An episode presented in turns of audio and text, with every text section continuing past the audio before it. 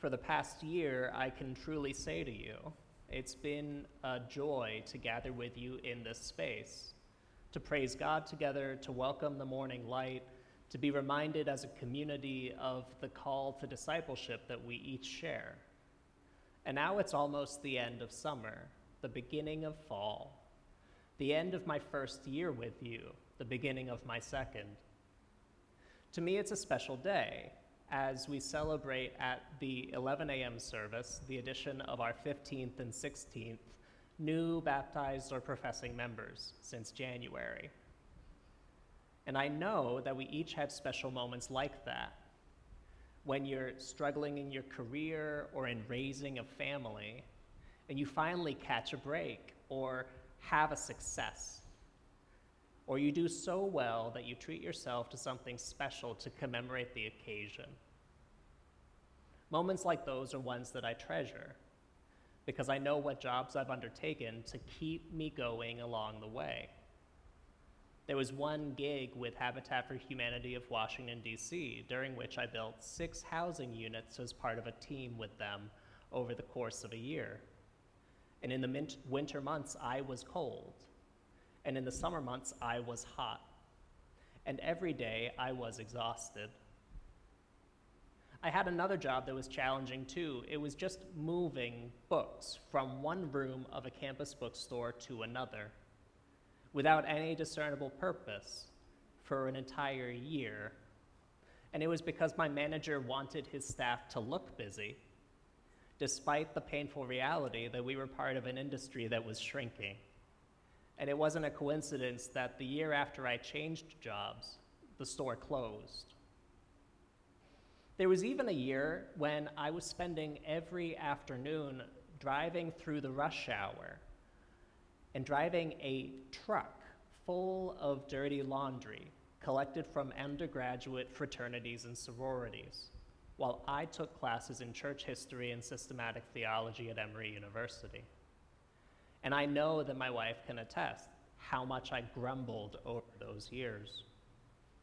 But if nothing else, the long walk built patience in me. And you know that walk too, I know you do. It builds a certain capacity for empathy toward others who are taking their own steps, one slow footfall after another, to find their own way forward.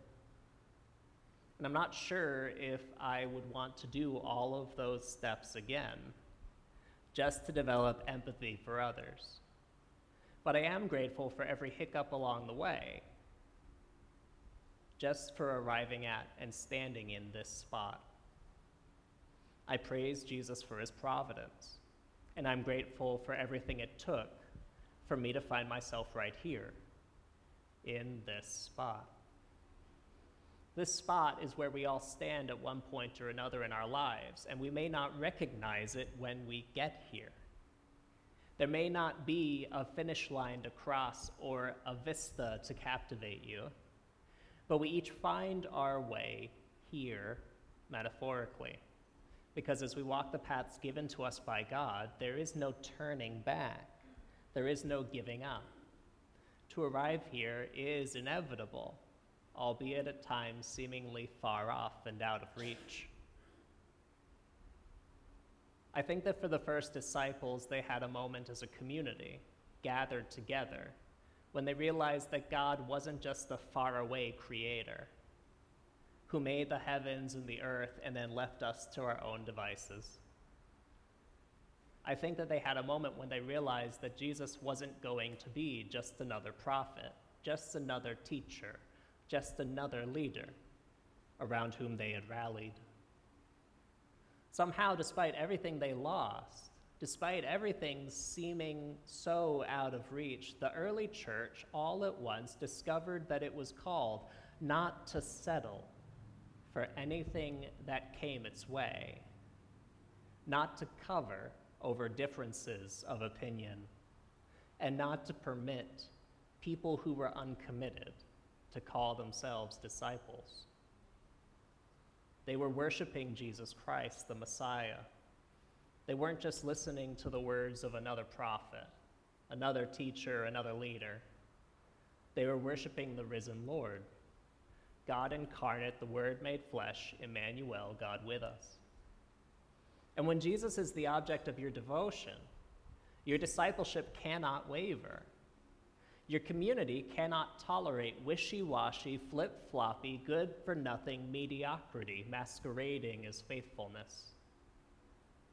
The only way to get to where you have always wanted to go is to walk the path that has been set before you by the one who cares the most about you. You cannot hope to walk the way of love by engaging in self centeredness, self promotion, self harm, self destruction.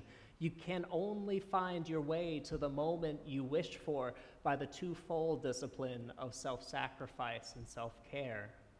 And it's not just you and me who are called to this life of love. Imagine what terror, amazement, and fear the first believers felt. I don't know if I could ever have endured it the way they did, but somehow they did. Somehow Salome and Mary Magdalene and Jesus' mother each found the strength to go out from the tomb that first morning that faith was married to discipleship.